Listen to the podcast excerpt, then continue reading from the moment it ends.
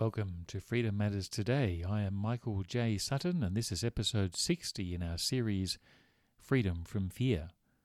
Today, How Christ's Enemies Slandered Him. Yesterday, we discovered that the church is the spiritual heir of the religious leaders who persecuted Jesus.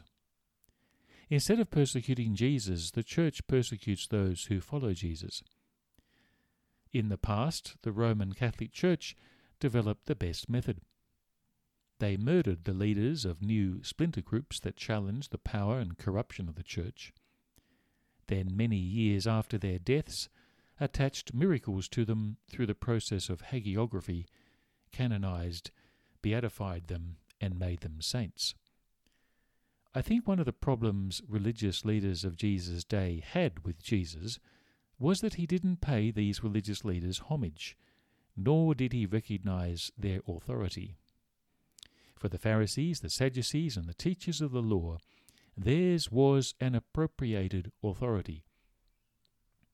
They stepped into, into the breach of a nation under threat from enemies real and imagined, and Jesus simply repudiated their authority, position, and beliefs.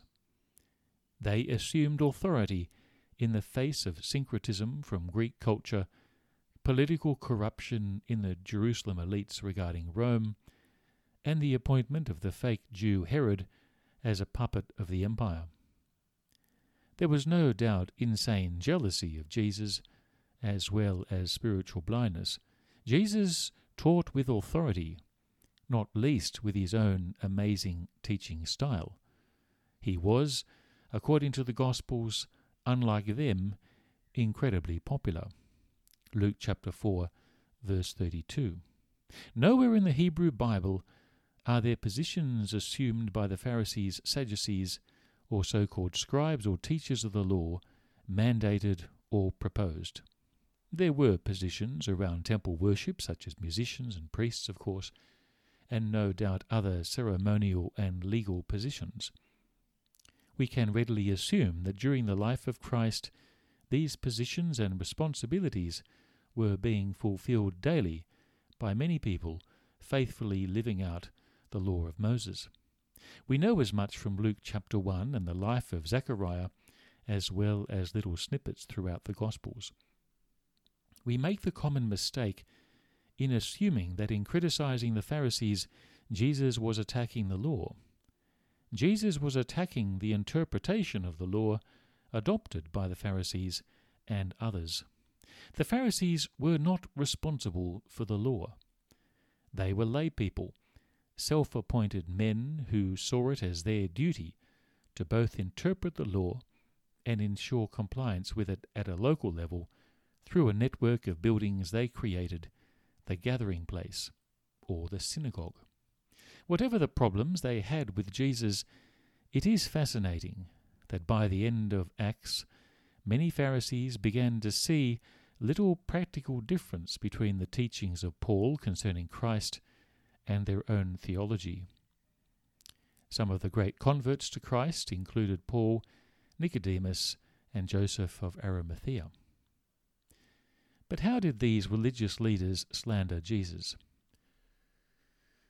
First, they slandered him by accusing him of being insane. For those not prepared to discuss, debate, or reason with others, it is a common accusation. The typical response in our bankrupt culture today is to accuse your opponent of being a conspiracy theorist. Though I have been told the only difference between a conspiracy theory these days and the truth is about six months.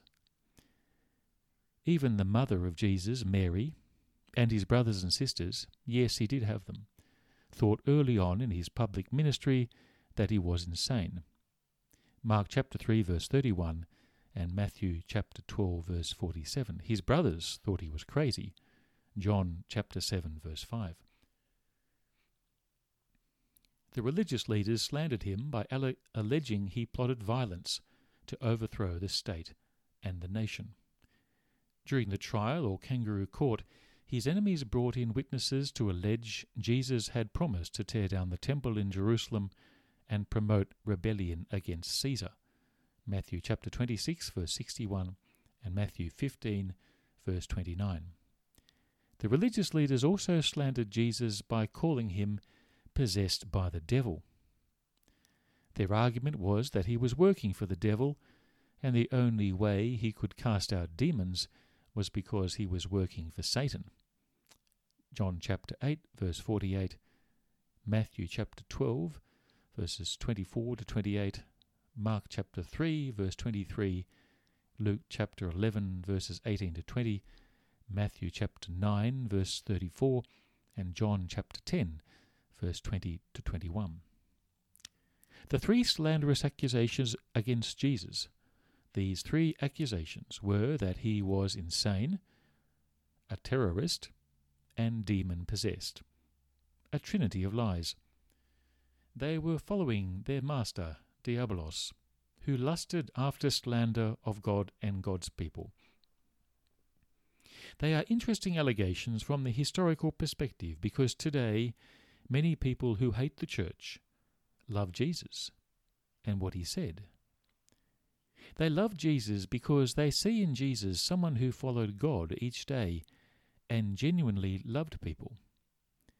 This is a contrast with the religious leaders of today who always seem to be wealthy, expect obedience to rules and rituals, and are silent when they should speak. It is also interesting because if you follow Jesus, sooner or later, the church will call you mad, a rebel, or satanic. If you are lucky, the church will call you all three. Then you will be truly blessed.